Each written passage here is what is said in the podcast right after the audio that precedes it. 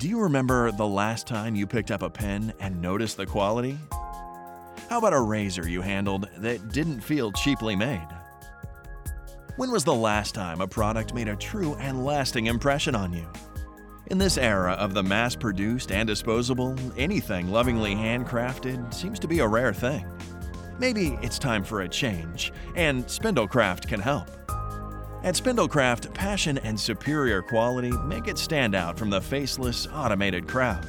Material for each piece of work is thoughtfully chosen, crafted, sanded, and finally polished with the kind of attention to detail and dedication you can't get off of an assembly line. At Spindlecraft, they know that quality of the material is as important as the quality of the craftsmanship and is a reflection of both the artist and the customer. So rather than buying some cheap pens or razors that you won't give a second thought, purchase something from Spindlecraft. To see what they have to offer, go to www.spindlecraft.com and at the checkout, enter the word GEEKS. That's G E E K S to get 10% off. We're sure that once you have a Spindlecraft product in your hand, you won't want to put it down.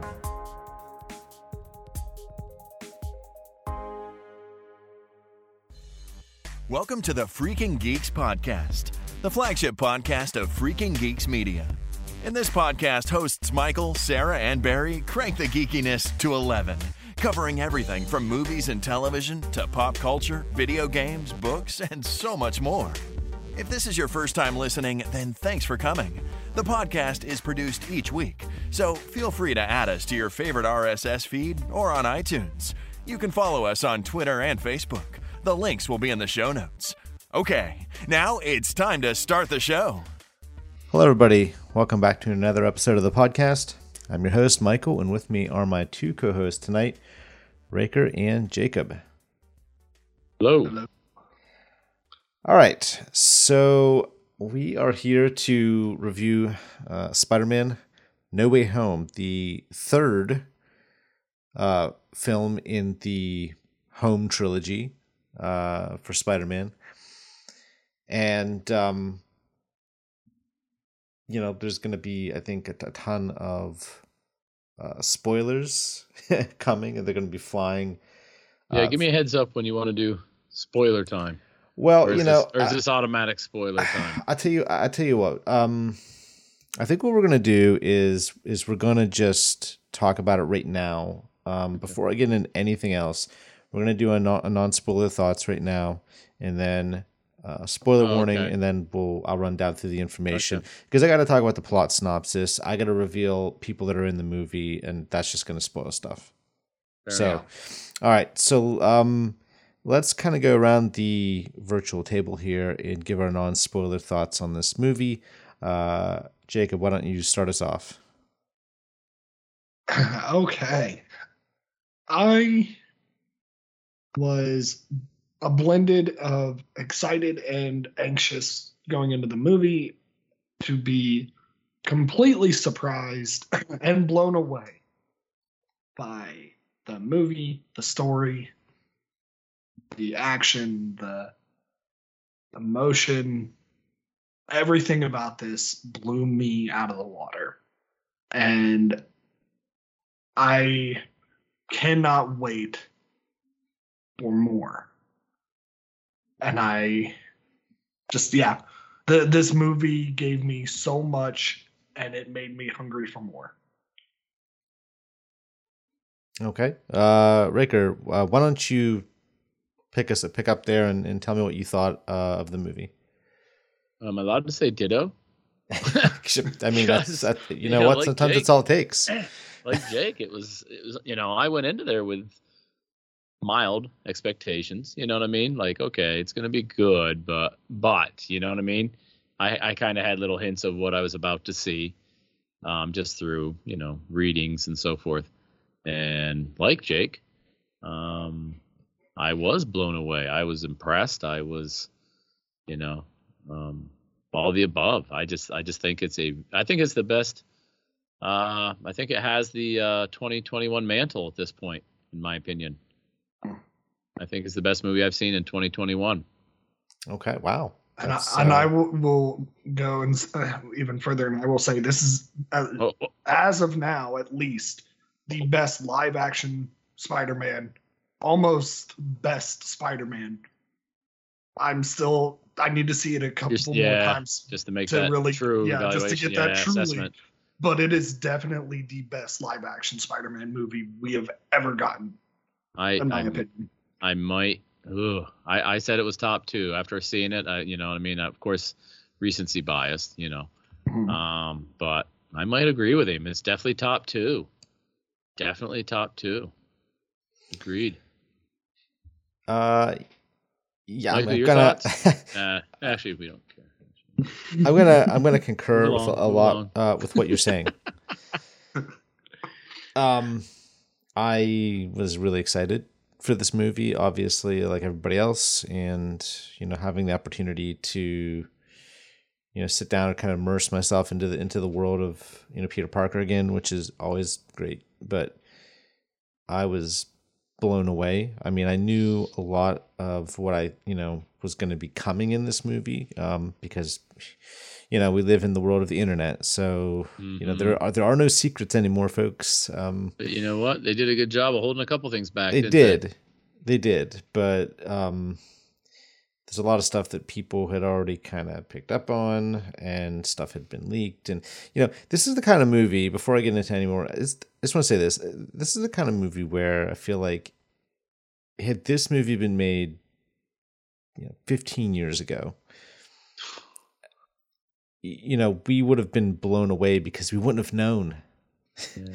you know? We probably wouldn't have known any of the stuff that, that we see in this movie that the big stuff the stuff that's you know the big surprises mm-hmm. the stuff that should have knocked our socks off and it did but you know not to the same degree because we've seen trailers we've heard leaks and all this other stuff mm-hmm. that's you know been coming out in the last you know nine months but They uh, probably wouldn't have even had as many trailers, TV spots, or other advertising for it 15 years ago. Yeah. Yeah, yeah, that's true. There, there would have been eight million trailers to kind of, you know. Although they did do a pretty good job, I think, with the trailers. They didn't. They revealed some stuff, but they didn't reveal everything, and I think that's good. But you know, I think this movie is. um It's. It does a lot of things, and I'll allude. To, uh, I'm alluding to some things here, but does a lot of things that um improve upon past things, past movies. And I feel like to me this is like the kind of movie that manages to be emotionally resonant on a variety of levels, um, surprising. Um, it brings uh, Peter Parker to like almost back to like the core character that we all know Mhm. and I'll get more to that into that later. But uh, it's just, and it also challenges Peter. I think this movie challenges Peter in a way that I don't think I was expecting, and I was pleasantly surprised. Um, this is a great movie. It's it's it's a movie I can see myself watching a lot. So I can't wait till this comes out on DVD because uh, this is going to be a day one purchase for me. Oh, wow. So Yeah. All right, so that's the non-spoiler review, everyone. So uh, from here on forward, we are going to be getting into spoilers. Um, so there's going to be a ton of stuff uh, flying. Uh, if you haven't seen the movie yet, I I say stop listening uh, and come back after you've watched it. Um, all right, so before we get into anything, uh, let's run down through the information here. Uh, Spider Man No Way Home was released on December 16th, 2021. It was written by Chris McKenna and Erik Sommers, directed by John Watts. Uh, he's directed every one of the Spider Man uh, movies, uh, the Home trilogy. Uh, runtime of two hours and 28 minutes, budget of 200 million estimated. Uh, box office, and this here is is just the insane part. 200 currently, as of today, 297.2 million domestic, 340.8 million foreign, for a whopping 638 million dollars. Yeah. Insane. Yeah. I mean, insane. Um, stars Tom Holland, Benedict Cumberbatch, uh, Marisa Tomei, J.K. Simmons, Zendaya, Willem Dafoe, Alfred Molina, and Jamie Foxx. And there's some others, but I'm not going to mention them yet because I want to get to them later. Uh, plot synopsis is um, after being outed as Spider Man, Peter Parker enlists the help of Doctor Strange to fix the problem of the world knowing who he is, but it's all gone wrong, and villains and heroes from the other ultimate alternate timelines come uh, into into this world to pose problems for our web caller. So uh, yeah, so that kind of gives you a little idea if you haven't seen it yet and you decided you wanted to keep uh, listening to this podcast as to what this movie basically is about. Um, so let's jump into the spoiler part here. Um, man, where do you, where where do you even start? I guess let's start with the first third of this movie because I'll be honest, if I do have any major criticisms with this movie, it's the first third of this movie. It's not to say that everything is bad here. It's not. But if I'm if I'm honest, uh, the first third of this movie to me is a bit clunky at times. Oh, I do I do have a spoiler Oh, that I have to just get off my chest Yeah. for all of the uh, listeners. Um, Willem Dafoe, aka Nuidis Vulko from Aquaman, is the Green Goblin.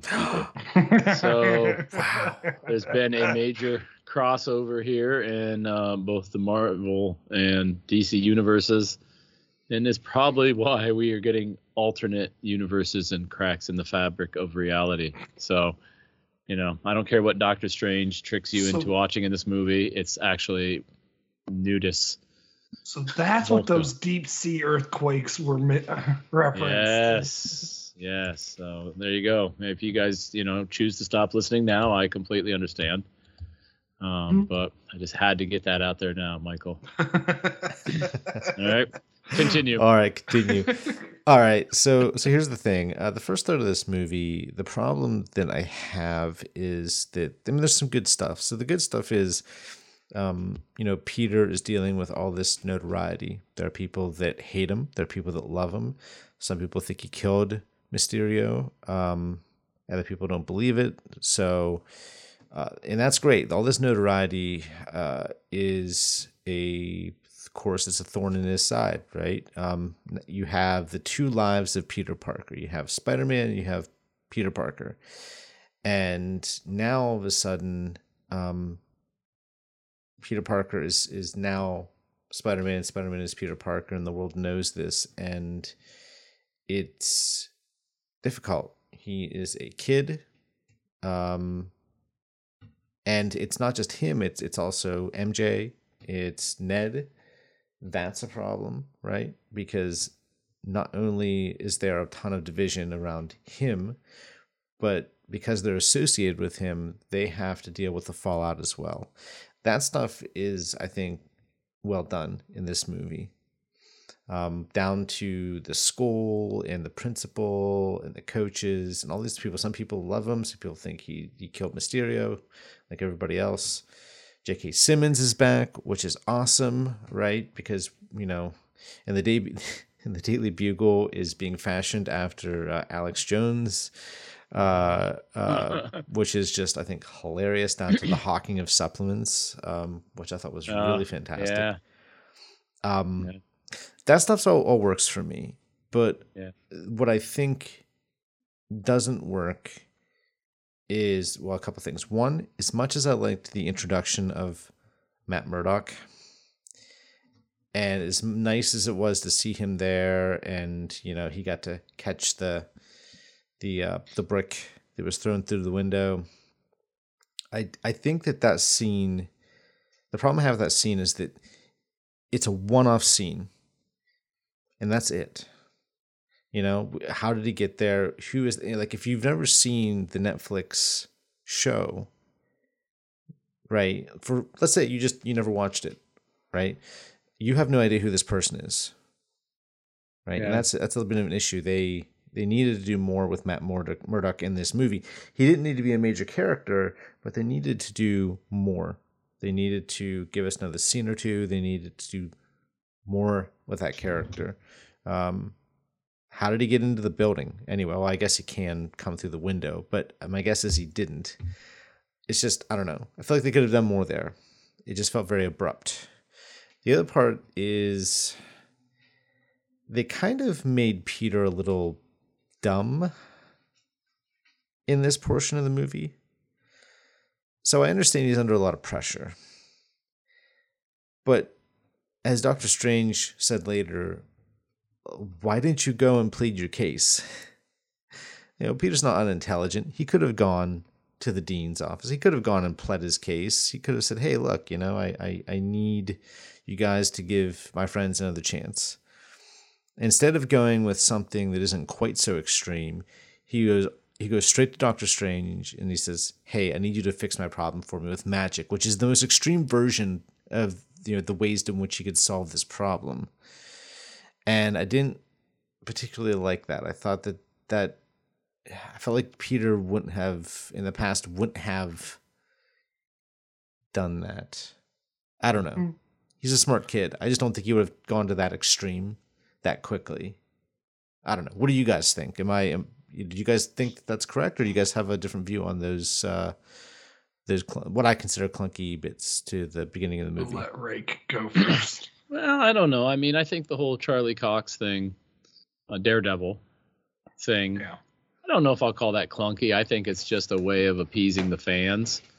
And you know, I you know, and for all of us that watch have watched Daredevil and you know, have been clamoring for the Netflix series to be brought into the MCU, it was just kind of a all right, here you go. It's, it's, it's beginning, you know what I mean? Or at least it has, you know, at least it has feet now, mm-hmm. um, has legs.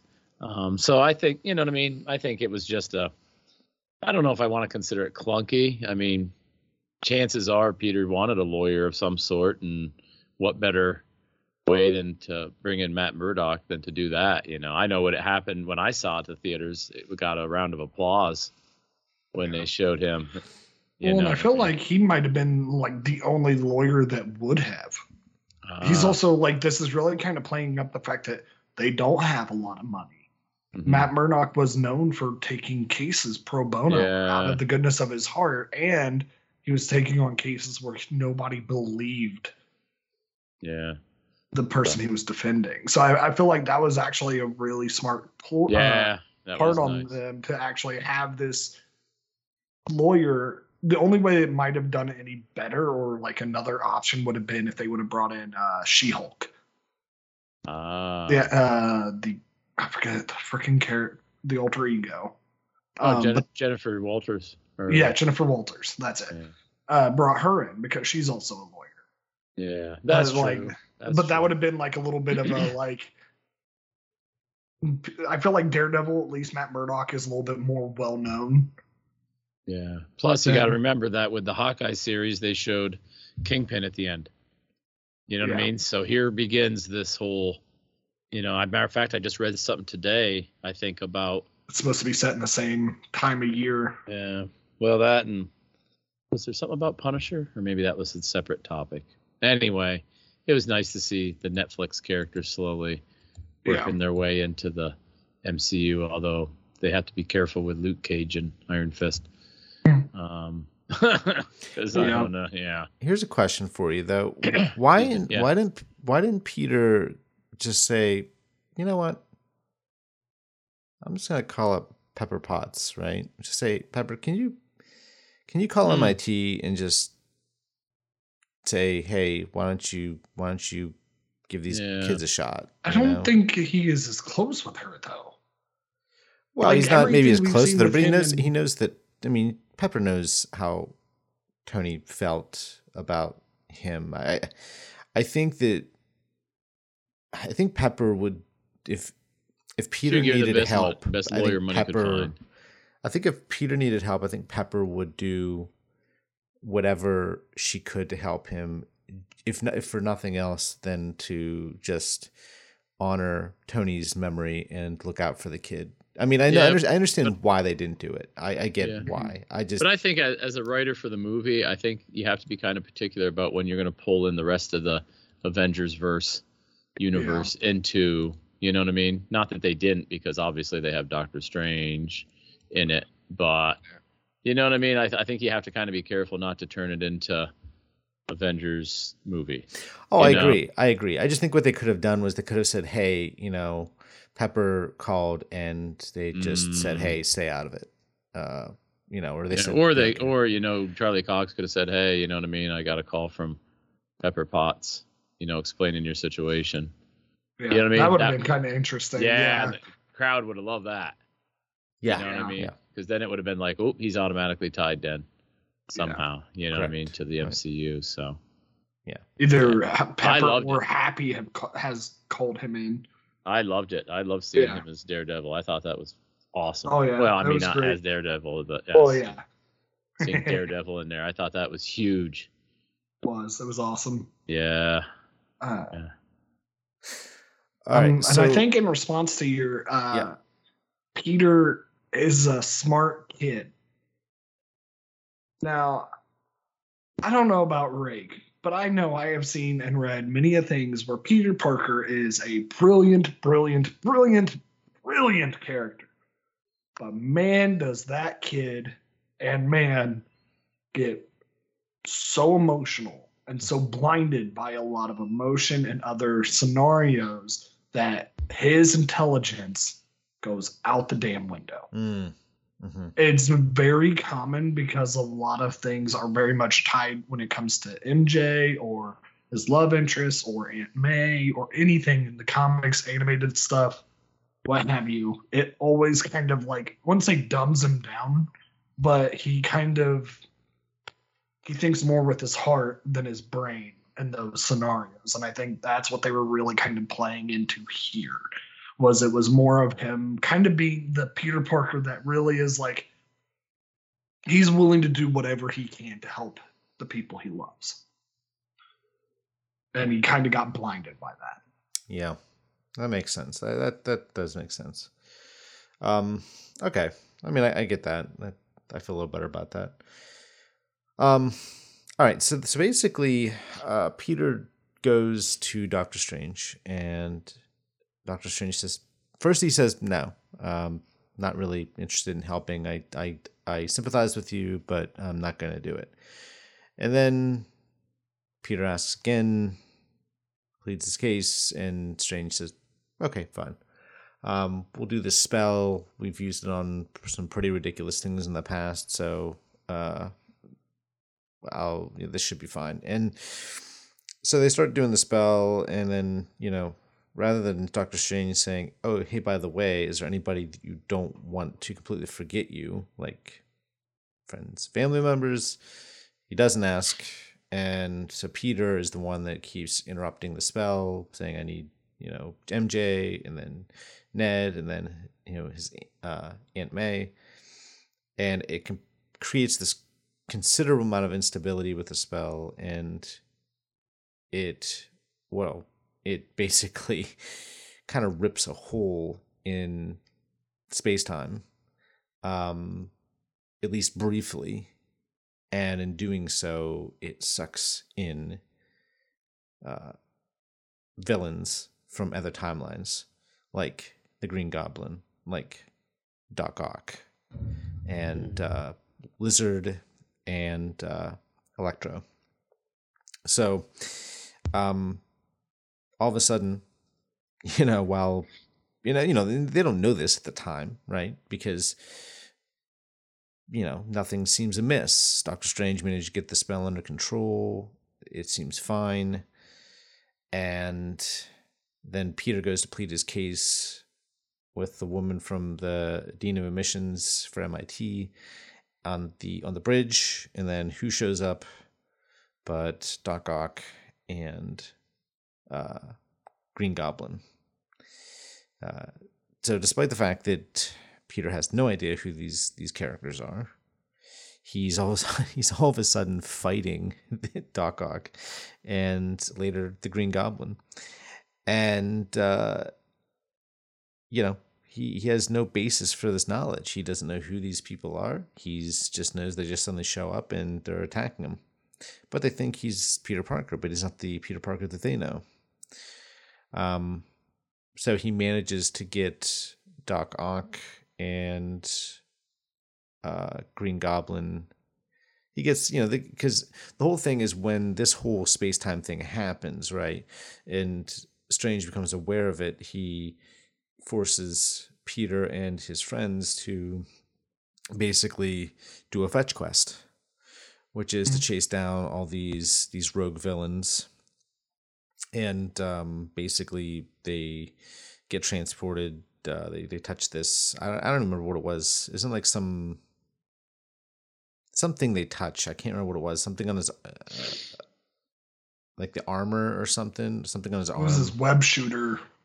a web shooter, and Yeah, he had to web shoot him with like special magic that Doctor Strange bestows right, in order to get sent there. and so it transport them to a cell in under the ma- uh, the magisterium. So, what did you guys think of of the introduction to the villains and how that all played out on the bridge? Did you guys like that? Uh, Raker, did you did you like how they introduced the the villains? Um, what what the Sandman and or which which? Well, which I mean, I guess the first off would be couple. Doc Ock and then Green Goblin uh, first, Um, because I think Doc they got Ock and introduced Green- first, and then it then it was uh, I think it was Yeah, it was out by an, uh, a, tra- um, a power station that he met with Electro, Electro. and Sandman. Yeah. And Sandman, yeah. So, Um, did you like how they introduced the the villains in general? Yeah, I mean, you know, yeah, I don't have an issue with it. I guess you know what I mean. I thought it was kind of cool. I mean, once again, it was a cool moment where they're on the bridge and then you see the tentacles. You know what I mean? Coming in the metallic tentacles, and that was or the whatever mechanical tentacles. I, I was, you know, I mean, I had that sense of nostalgia because I think most Spider-Man, Spider-Man uh, people have watched the old movies, and actually Doc Ock was probably my favorite villain out of the Tobey Maguire series. So, yeah. So no, I, I thought it was I thought it was a cool introduction. Absolutely, yeah, I, I was good with it, and you know there was a lot of mayhem and a lot of you know, you know, kind of showcasing Spider-Man's powers and Doc Ock's powers, skills, whatever, you know. So I yeah, I was completely good with that. I thought that was a nice introduction, you know, and then of course to follow it up with the Green Goblin grenades, you know what I mean? Even more Mhm. nostalgia, you know, and then the laughter, of course, in the back, you know, the cackle that Willem Dafoe has perfected. Um, no, I, I was completely good with that whole scene. You know, I thought that was very entertaining, very fun. Um, yeah, I'm, I'm good with it. Uh, especially with the nanobots being ripped off his chest and morphing onto the arms. Right. Uh, and it being a way for him to control Doc Ock. I thought I was actually really clever to deal with the the situation because of, of all of them, he is the closest one to having a similar situation, just because of it being a machine more than a a change in DNA. Right. So I thought that was really clever and really well done there. And Yeah. Yeah. fun just seeing him kind of mess with the when he was figuring out that he had control of it. It was I just couldn't help but chuckle because Alfred Molina did a great job of being just so annoyed, being the annoyed teacher. Yeah. Like, the yeah. I mean, we'll elaborate later on, of course, the performances, but you know, overall, I, I think Alfred Molina was great back again as Doc. Yeah. You know what I mean? Like I thought that was, uh, I thought, I thought he did a great job. You know what I mean? Yeah. So, yeah. Well, eh, they, they managed to get everybody in there. I think Electro's appearance was, I mean, trust me, a much better version of of Electro than- than Absolutely. what we got in the second movie, um, which I think was a prerequisite. Frankly, I, I think that the only way Jamie Foxx is willing to come back is if he wasn't the same, exactly the same version of Electro that we saw in the second uh, Amazing Spider-Man movie. So he definitely looks much cooler, normal, um, uh, which is a benefit to the character. And Sandman, um, you know, which they they basically just kept him in his kind of his sand form for almost the entirety of the movie, um, which is fun by me. Um, but they, they did all this stuff. You know, they brought all, the, all these characters in. They they managed to get them, uh, you know, in into these cells, and and then uh, the one character, of course, uh, that they initially didn't get into the cell, but they eventually did, was um, uh, Norman Osborn, Green Goblin, and which Willem Dafoe doing an amazing job. Uh, you know, personally, I think the, the, true standout in terms of the villains in this movie, in terms even just the acting. I mean, this is, by the way, not take nothing away from Alfred Molina, who of course was amazing, and you know, I think Jamie Foxx did a solid job and everything. But but uh, Willem Dafoe just amazing, knocked it out of the park.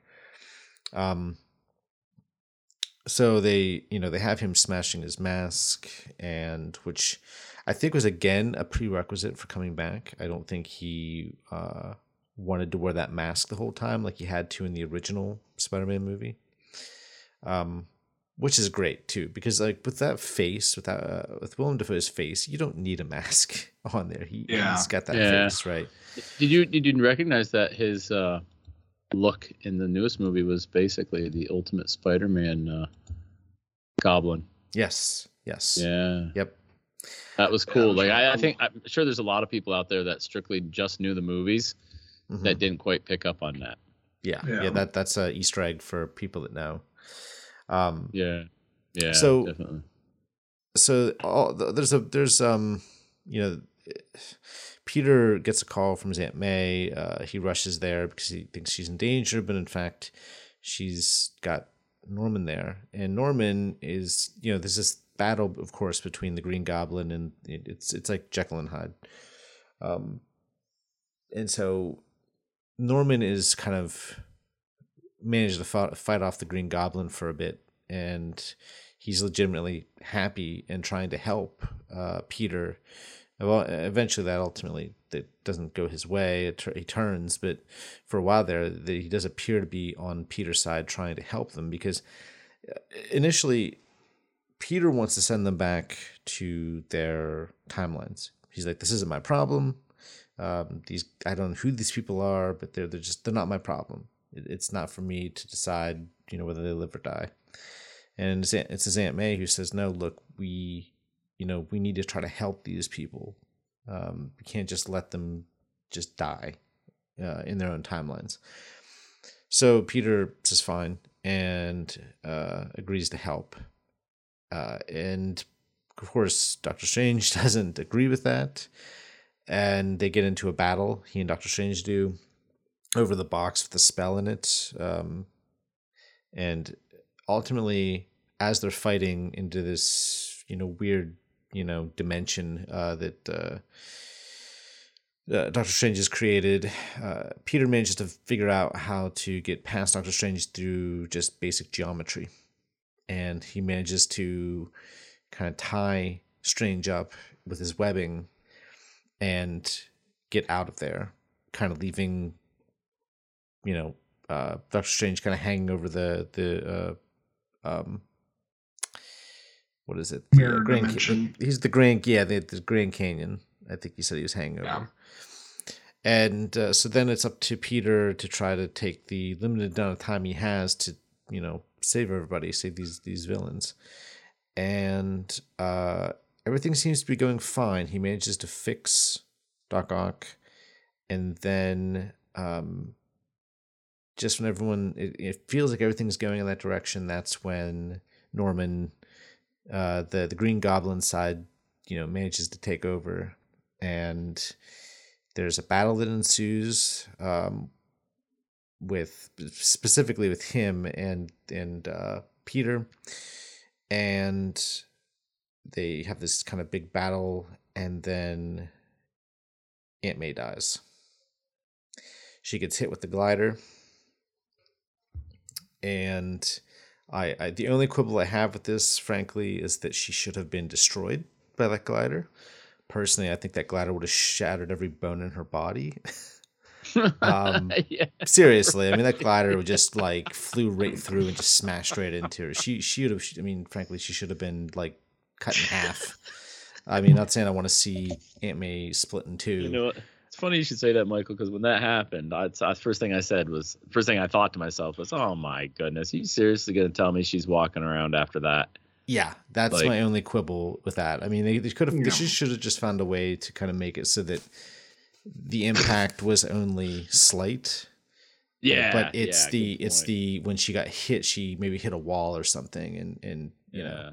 But anyway, so she doesn't die immediately. She gets up. She's kind of stumbles. She's, you know, she appears to be fine, just shaken, and then ultimately, you know, she and Peter eventually realize that she is in fact dying. Um, and I got to say, this is a terrifying version of the Green Goblin, just as terrifying as I, I would say in the first Spider-Man, if not more so, because you get reminded that Goblin doesn't he he kills because he enjoys it.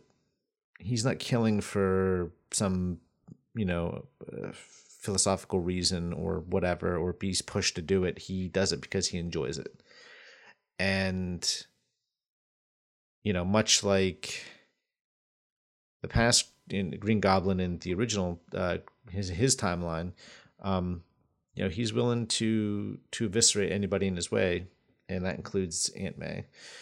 And of course, uh, she utters the uh, "with great power comes great responsibility." Although she actually utters the exact phrase in this in this comic books, in the exact wording, um, which is different. It's the first time we've gotten the exact wording from the comic books.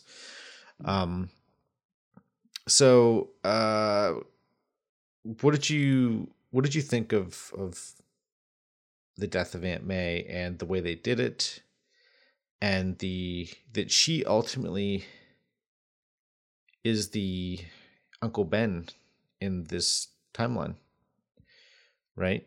Because as far as I know, and I could be wrong, but I don't think that there was an Uncle Ben, at least as far as I remember. Um, They they mention him and that he had died uh, by a robbery, but it wasn't as hammered home okay, as that. Like it wasn't the Uncle Ben scenario that we've gotten in every other Spider-Man series. Oh, okay. okay, Because like I remember in like the either Homecoming or Far From Home, they make a mention of him. Yeah. uh, like in passing, and it was very much a like he he had passed away, but it was yeah, it was less impactful for him, or at least it wasn't as hit upon okay. compared to previous ones. Well, what did you think of of how this kind of worked out uh, for the movie? I mean, this obviously has massive ramifications for uh, Peter, clearly. Um, but what did you think of the way that played out and the kind of utilized her death as kind of the, like I said, the Uncle Ben death of this version of Spider-Man? Um. Yeah. Uh. I yeah. You know, I'm I'm trying to remember when he was referenced, um, in the MCU. Not that that's a huge deal if he was or wasn't. You know what I mean? Um. Regardless, you know what I mean. If if he Mhm. was, I I must have missed it. Whatever.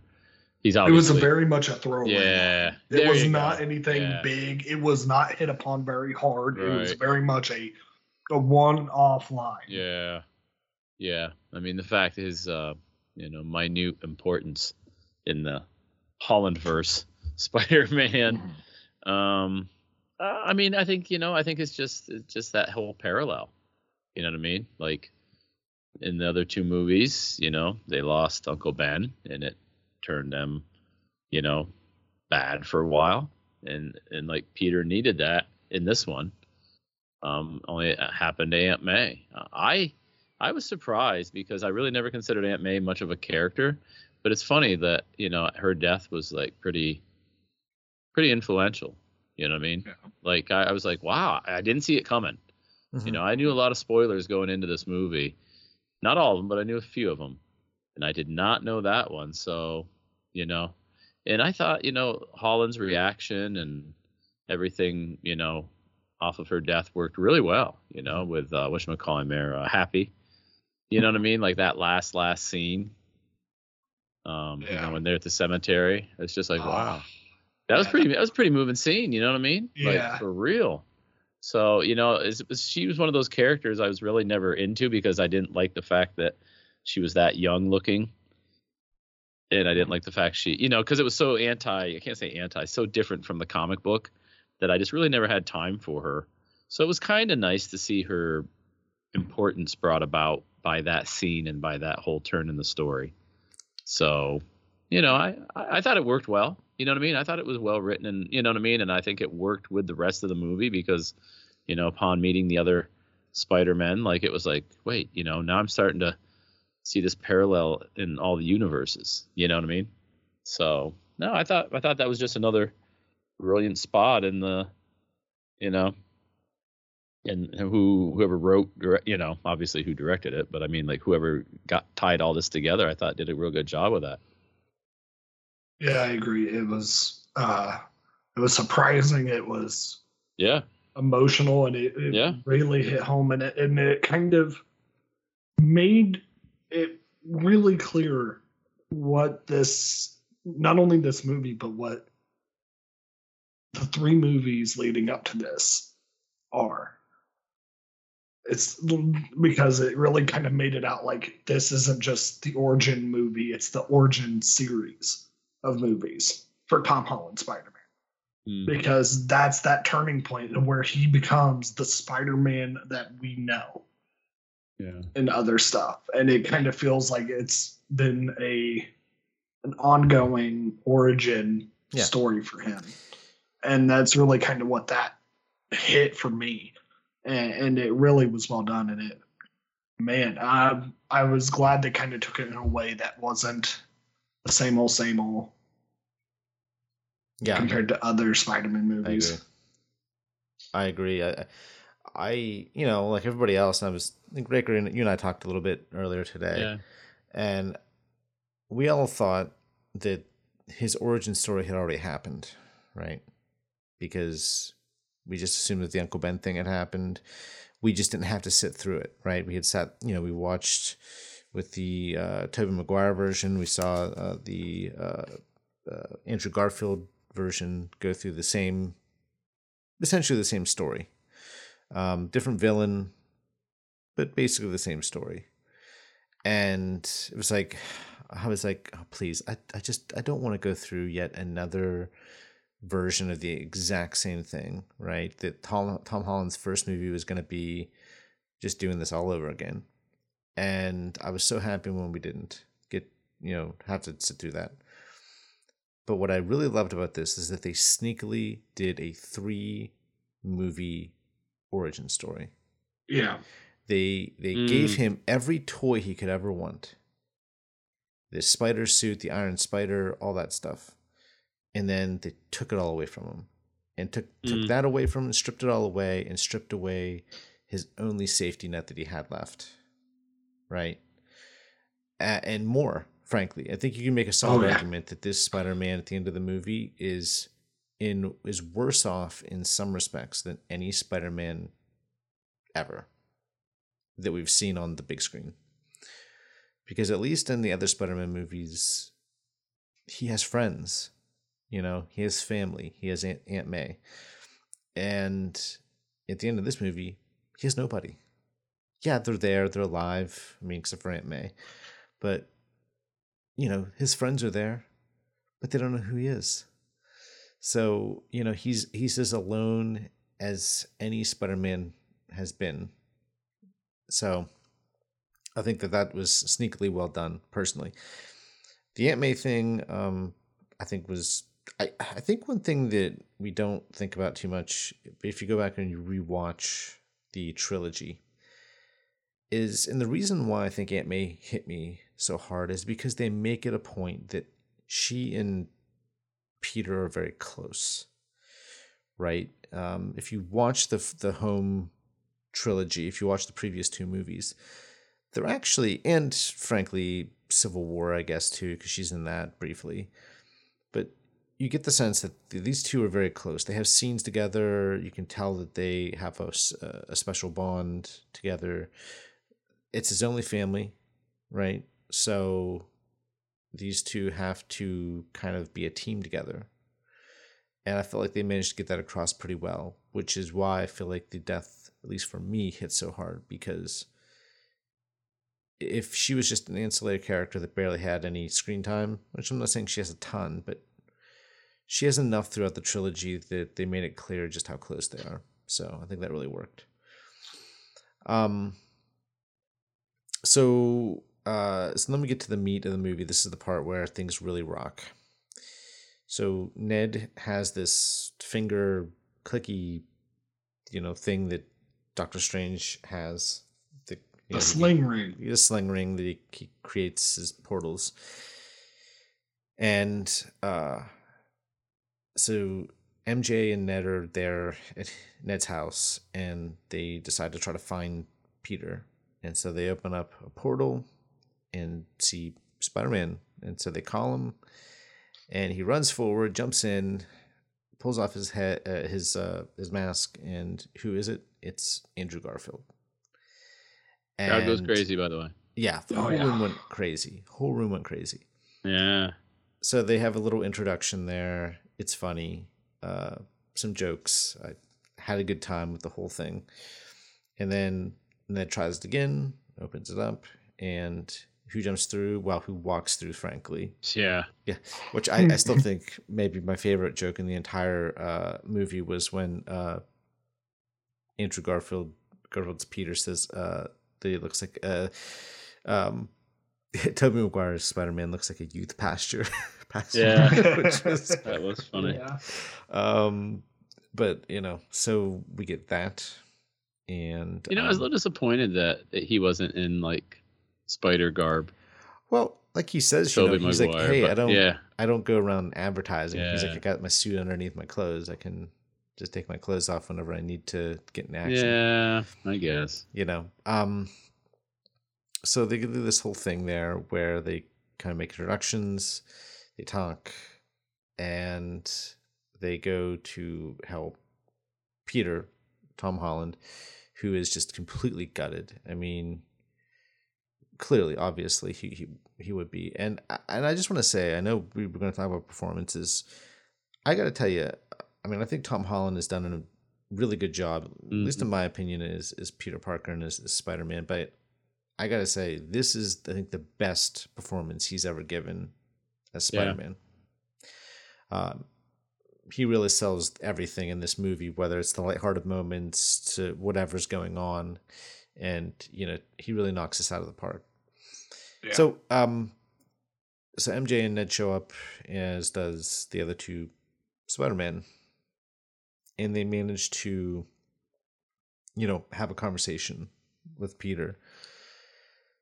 And this, to me, this whole next section up to the end of the movie is uh, fan service done right. Mm. You know, I think something fan service has gotten a really bad rap in the last couple of years for some obvious reasons. There's been some really bad, you know, fan Yeah. service in movies where it's it's fan service done in the wrong way. Like with some of like with the last Star Wars movie, right? Palpatine, as Yeah. a perfect example. Like that that's fan service done poorly. Um, Very poorly. you can do it badly, like anything, or you can do it well, right? Fan service does not equate bad. It just needs to be done the right way and for the right reasons. And this is fan service done right. So you have these two Spider-Men who have been through more than what Tom Holland has been through. They've been through Uncle Ben's death. They have suffered their own losses. And yet they are very much, you know, the same character, but not. Right? They've all got individual differences, which is one of the things I like so much is that they are not the they're not carbon copies. Uh, they are versions of the same character. They come through, you know, from storylines which are versions of the same storylines. Just like there's, you know, they had their Uncle Ben die, Peter has Aunt May die. And they've fought different foes. They've endured similar losses. So, um, I like that they come together in this section. they are nerdy. They've all got individual personalities, though they are different. Of course, you have Tobey Maguire's Peter, which is very kind of stoic and quiet and quietly nerdy. You have Andrew Garfield's uh, version, uh, who is kind of snarky, and I gotta be honest, I I I, I think I like like Andrew Garfield's version the best. He may have the worst movies, but I never thought that he he was a bad the snark Spider-Man. of Spider-Man from like comics and shows the best. Yeah. He's got great comedic timing and man does he sell emotion in this Oh, movie God. and in, in his movies. He I never doubted him as his portrayal of Peter. I always made kind of comments like he was the the cool Peter, like the uh, hipster Peter Parker. hmm But, you know, I I never doubted, especially in the suit, I never questioned his performance as Spider-Man. Um and so I, I Hmm. like this whole section here. So, what did you guys think of the introduction of the characters, and what did you think of this whole section right before we get to the end battle? Uh, Breaker, why don't we start with you? Um, uh, I I thought the introduction, you know, I thought it was good. It, you know, of course, the crowd went crazy. Mhm. Um, yeah, I, I'm I'm still hung up on your Andrew Garfield as your favorite Spider-Man thing. I Um, I'm not that you know I, I disagree. I'm just you know what I mean. That's kind of sticking in my head right now. Uh, and every every person I've ever talked to is either Tom Holland or Andrew Garfield. Yeah. You know what I mean? So I I could see someone in either camp. Um, but uh, but anyway, uh, the introduction was great. Uh, you know, um, I think I think there was a couple too many moments where they constantly tried to compare stories. Mhm. You know what I mean? When all three were together and they were like devising the plot on how to, you know, make everything right and so forth. Like, I thought there was, I thought that, I thought that drug on a little bit. You know, when they're in the lab Mhm. and they're trying to figure everything out. I thought, I thought it turned into, oh yeah, well, you know, on my universe, this is this is what happened. You know what I mean? Like, it Mhm. almost got, and I know I've said nostalgia a zillion times. Um, I think it got to be, I thought that got a little overkill. Mhm. Um, but you know, I, I thought that scene kind of drug on a little bit too. But um, but no, that's that's. I thought it was. You know, I thought the introduction was really cool. You know, so I'm, I'm still once again. You know, I mean, I think everything, almost everything they've done in this movie has been pretty legit. You know, the introduction of it, whether it be the villains or the Spider-Men. You know, so that, that's my take. Uh, what about you, Jacob? What did your thoughts on all that? Oh, it was great seeing him introduced and whatnot, and it showed that like, especially like since you mentioned Tobey sauntering through and looking like a youth pastor, it shows that it doesn't necessarily mean that he was pulled over while he was, you know, swinging through the city as Spider-Man. He might have been out on a date with freaking MJ or something. so and he just got pulled over in his street clothes. And it kind of made me chuckle in that regard. And it was just great and fun moment uh, to see the confusion kind of the live action version of the 1960s spider-man pointing at each other meme that was referenced in into the spider-verse at the end.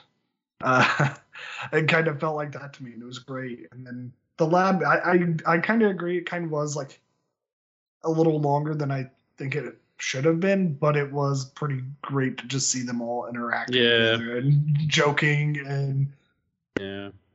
just great times and especially when ned walks over is like oh do you got a best friend? Yeah and then he tried to kill me. Just like that fear in ned's face Yeah, I think that I think the supporting actors, you know, Ned and Zendaya, you know, I think Okay. everyone did such a good job. oh yeah Yeah. I actually like their characters way more now. Even Flash, I can almost accept at this point. You know, I'm I'm still fighting the whole fact that nothing is like the comic, Yeah. um, especially in the uh, Tom Holland verse.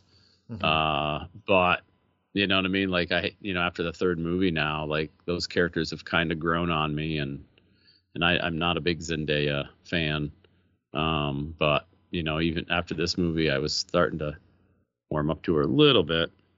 I, I buy I buy their relationship a lot. I mean, I think it's, it's taken a, obviously a couple of movies, but I feel like they really sell their relationship in this movie from the get go, and I think Yeah. it's why Yeah. the end is as impactful as it is.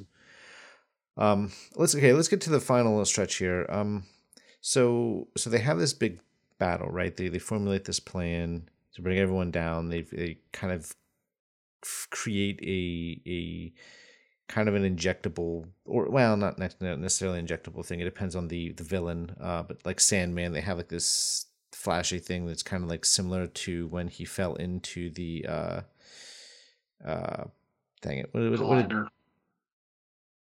It was a super collider. Super Collider, right? Ah, so like it, Super yeah. Collider had these flashing spinning light things, and so they create something that kind of is the same thing. It's like handheld, but like it Mhm. reverses what was done to him. And so they have things for like everybody, every one of the villains that they can kind of cure them uh, from their affliction. You could call it, I guess. Um, so there's this this big battle. Uh, they have to learn to work together, right? Because Tom Holland's Peter Parker. He uh, he was an Avenger. He knows what it's like to work as a team. The other two have been solo this whole time, so they don't know what it's Mhm. like. So they have to kind of has to like take the lead. And of course, there's an amazing shot where they all kind of land together, and it's like that. It's like that scene in Endgame where kind of like all the the women uh kind of come together and you know everyone was cheering and stuff um so it's kind of similar with that but you know obviously with spider-man. And um so we we get to the end and there's the moment of course where mj gets knocked off uh in a very similar fashion to the way that uh, Gwen Stacy was knocked off of uh, in the last Amazing Spider-Man movie, and so she's falling, and Mm. Tom Holland's Peter jumps down after, like you know Andrew Garfield did in uh, after Gwen. He gets uh, hit by the glider by the uh, Green Goblin, and so Garfield jumps down, and he doesn't make the same mistake he made when he tried to save Gwen. He doesn't worry about shooting a web. um, because if you remember that movie, it was Gwen's neck snapping Mm. that killed her uh, from the force of you know hitting down and, and being pulled up from the from the web and uh, so he just catches her midair manages to land safely and what i love so much about this scene is yes it mirrors what happened with gwen but what i love so much about this is that it's such a great moment for garfield's peter because he got he got he he saved MJ where he couldn't save Gwen. It was a, it was a moment of redemption on his part. And I got to tell you man, Garfield just sells the hell out of that moment. I mean, he he's literally crying. He he did it. He you know, he can't get Gwen back but he manages to save MJ, and it's it's just an amazing moment because it, we didn't talk about this, but one of the things that's interesting is how Garfield, maybe one of the best moments, best lines in the entire movie, where he says earlier in the film, he said that after Gwen died, he stopped pulling his punches. So basically, in his timeline, he's been a pretty brutal Spider-Man since Gwen died. He's out there doing the, he's fighting, but he's not pulling his punches. He's hurting people badly. He's taking his rage out on whoever is in the way. and so this moment was like something that he can hold on to. He can say, "I I, I saved her where I couldn't save Gwen," and to, I I loved that moment. Uh, do you guys have anything you'd like to add to that, or do you guys have different different takes on it, or? No, I think you're. I think you're right. Okay. you know what I mean? Like, I, Yeah. No, I agree with you 100%. Like, Okay. Yeah. Just yeah. Agreed. Okay, so then we get to the end. Um, so everybody gets kind of, you know, they they manage to get, you know, Lizard and, um, you know, Sandman, everybody, uh, except for Goblin. So, uh, there's uh, so Peter, uh, so Holland's Peter and Goblin go toe to toe, and eventually, uh, Peter gets the upper hand, and he is just raining blows down on on uh, uh, Goblin, and it reminded me of that scene in The Dark Knight Mhm. where Batman is just plowing Joker in that interrogation scene. He's just raining blow after blow after blow, and the whole time he's doing it, Joker's just laughing because he's you know he's like all your strength you can't you can't do anything. And goblin here is just he's insane. So like this stuff doesn't he doesn't care. He's getting you know pummeled. And then peter picks up the glider ready to impale him. And we remember that norman was impaled in the original spider-man movie.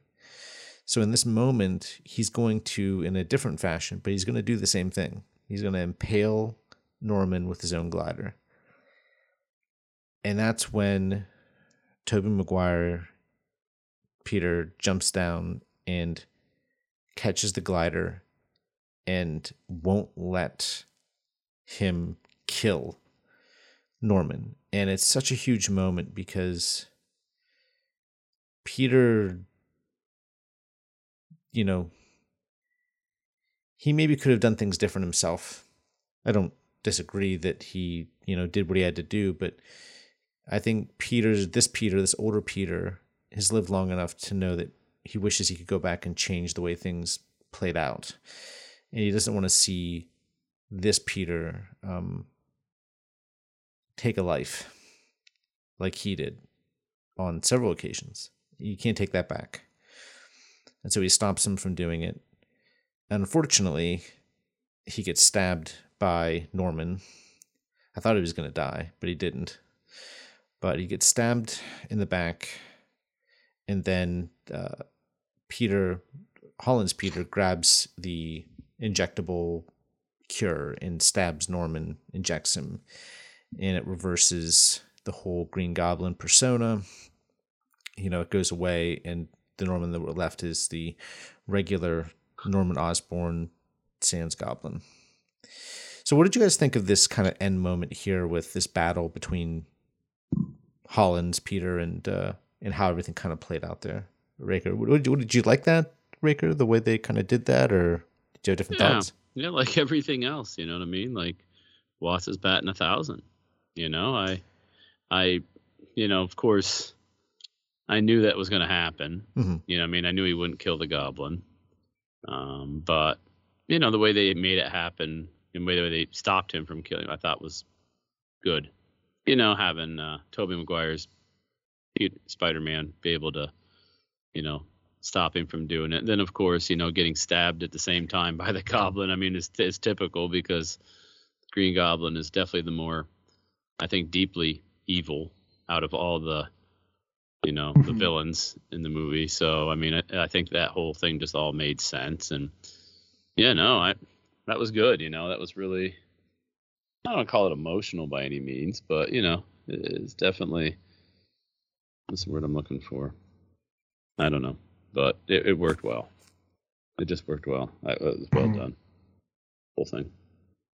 Okay, Jacob, I anything to agree. It was yeah. It was just it was also like very symbolic of the fact that like it really showed that Tobey Maguire's Spider-Man never wanted him to die Yeah, in the original either, and it, it kind of really reflected and mirrored that moment that it his original death was by his own hand and not by Spider-Man's. And that's what he wanted to make sure didn't happen. Jake said it way better than me. way better. Um. So so basically, what happens here at the end is that uh, um, the the whole thing that happened with the kind of ripping open time and space with the spell because of the instability is back, right? I mean, Strange couldn't. It's like he put a band aid over the initial issue. That because what happens is the Goblin throws this bomb, one of his bombs, pumpkin bombs, and it explodes and blows up the container around the spell. So the instability is back, but it's much much worse, and he can't stop it. And everything. Hmm. Nothing. Oh, okay. So he, you know, there's there's all these rips and tears. You can see it all around him, and there's figures up there. And like if you look at the outlines, there's different figures that are ready to come through uh, from different timelines, like you know, Black Cat and you know, just all kinds. Kraven the Hunter. Scorpion. Yeah, I saw Kraven in all there. kinds. Scorpion. Mm-hmm. Yeah. Yep. There's a ton of, you know, if you look at the outlines, you can kind of make out who they are. And so Peter makes the decision to the only way that they can reverse all this is by doing the spell again, but this time everybody forgets. Um, nobody remembers who he is.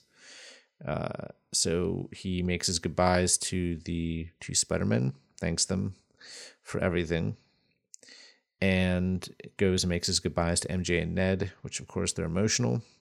It was an effective scene with with MJ. She tells him that she loves him, but she won't let him tell her. She says that that when he tells her, when that is, that she wants him to mean it. And so then we jump ahead.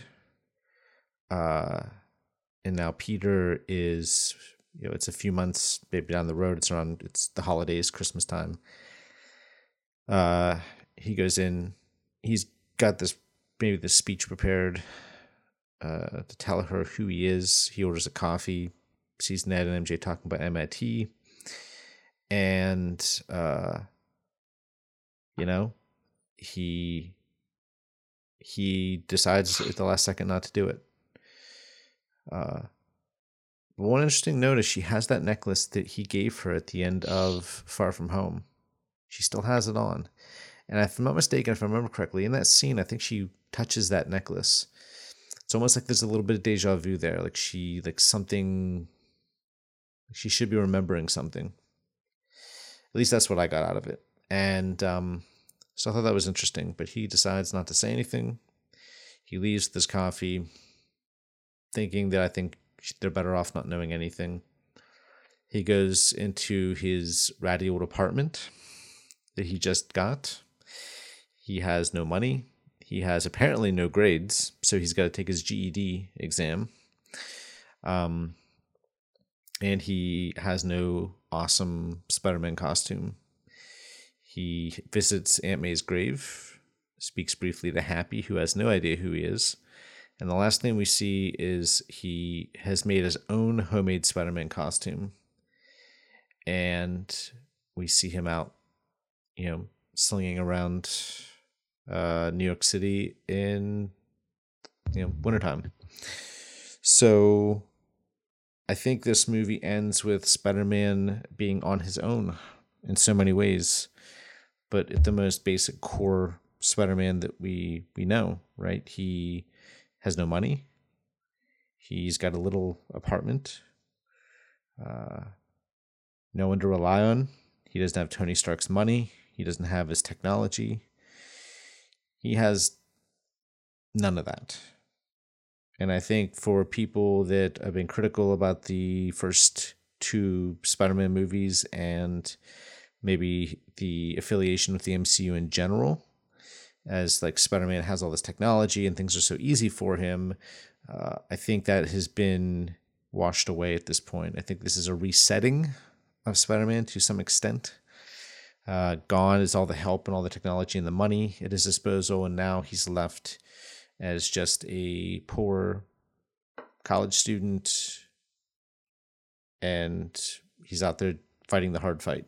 Uh, what do you guys think about the ending? Good, Jake.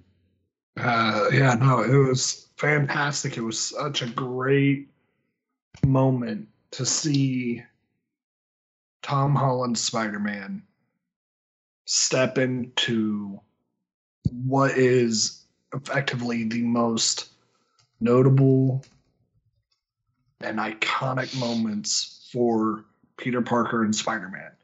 The moments that everyone knows of and is just great to see. And it'll be great to see what he does next.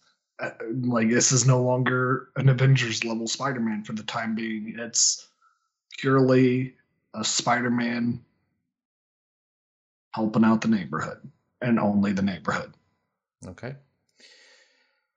All right. Um, let's do our final thoughts in this movie. Um, I'll start out first. So, I I think this is a great movie. Um, it's got you know little issues here and there, I think, but it's it's a crowd pleaser. But it's a crowd pleaser with both a heart and I think some real substance as well. If it was just a crowd pleaser with cameos from other movies and actors and whatnot, I would that would feel a be it would it would feel hollow. But I I don't think that is the case here. So uh, I like I said before, I think this is a movie that I'll revisit on multiple viewings and I'm excited to go see it again. In fact, I think I'll be seeing it in movie in the theaters here uh, in the next probably week or so. So, um, Jacob, uh, give me your final thoughts on the movie. Well, yeah, it's by far the best Spider-Man movie I feel like we've gotten, and we're finally getting the best version of Tom Holland's Spider-Man.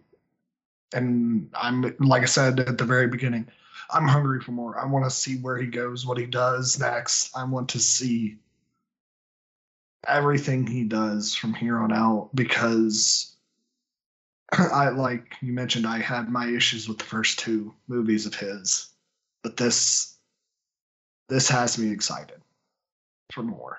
And it's been a long time since I've been this excited for Spider-Man stuff.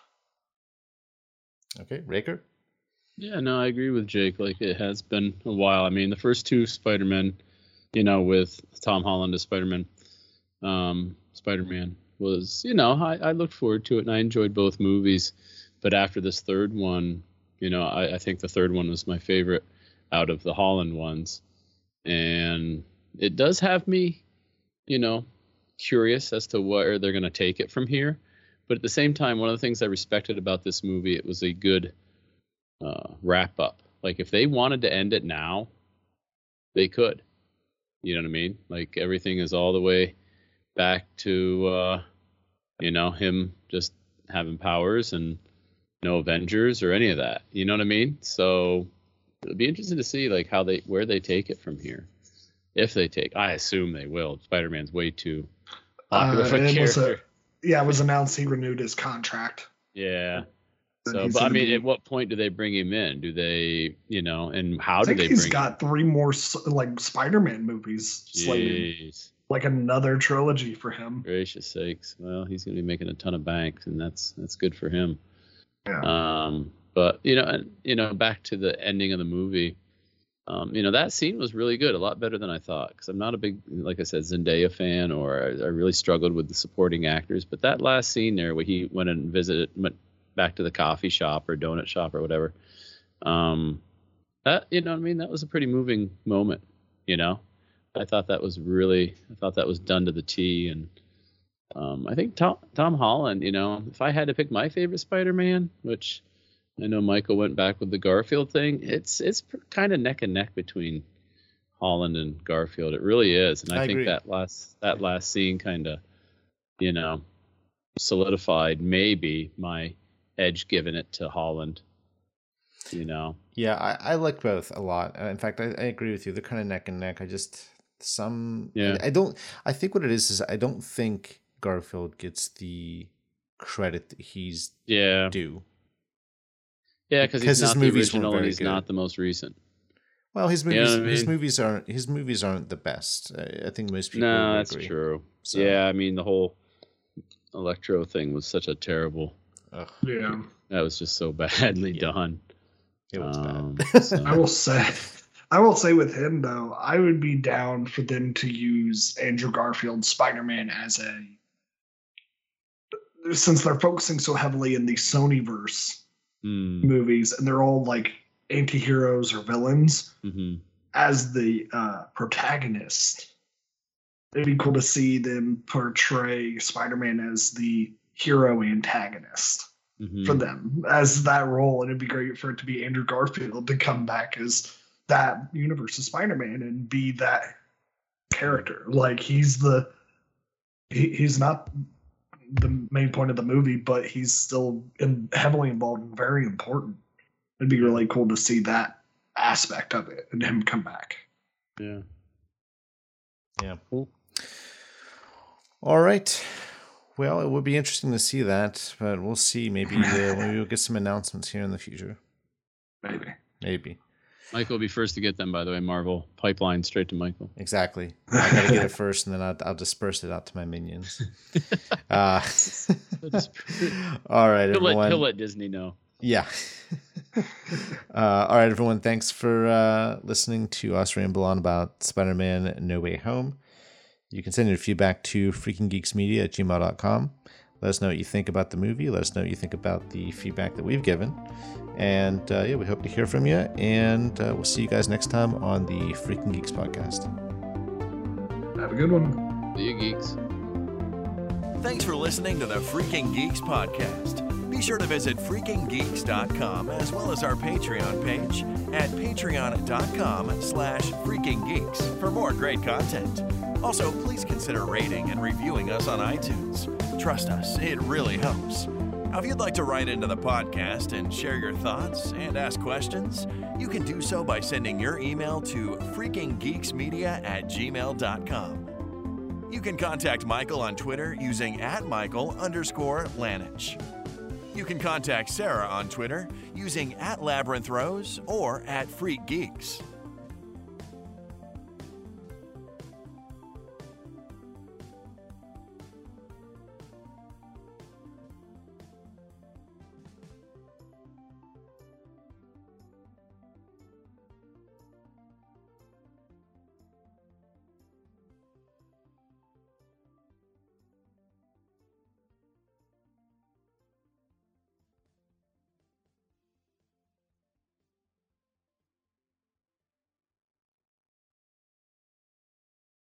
Intro music for this episode is Danger Storm by Kevin MacLeod, which can be found at incompetech.com, licensed under Creative Commons by Attribution 3.0 license. Outro music is Nowhere Land by Kevin MacLeod, which can be found at incompetech.com, licensed under Creative Commons by Attribution 3.0 license. You can also find the attribution in the episode description as well.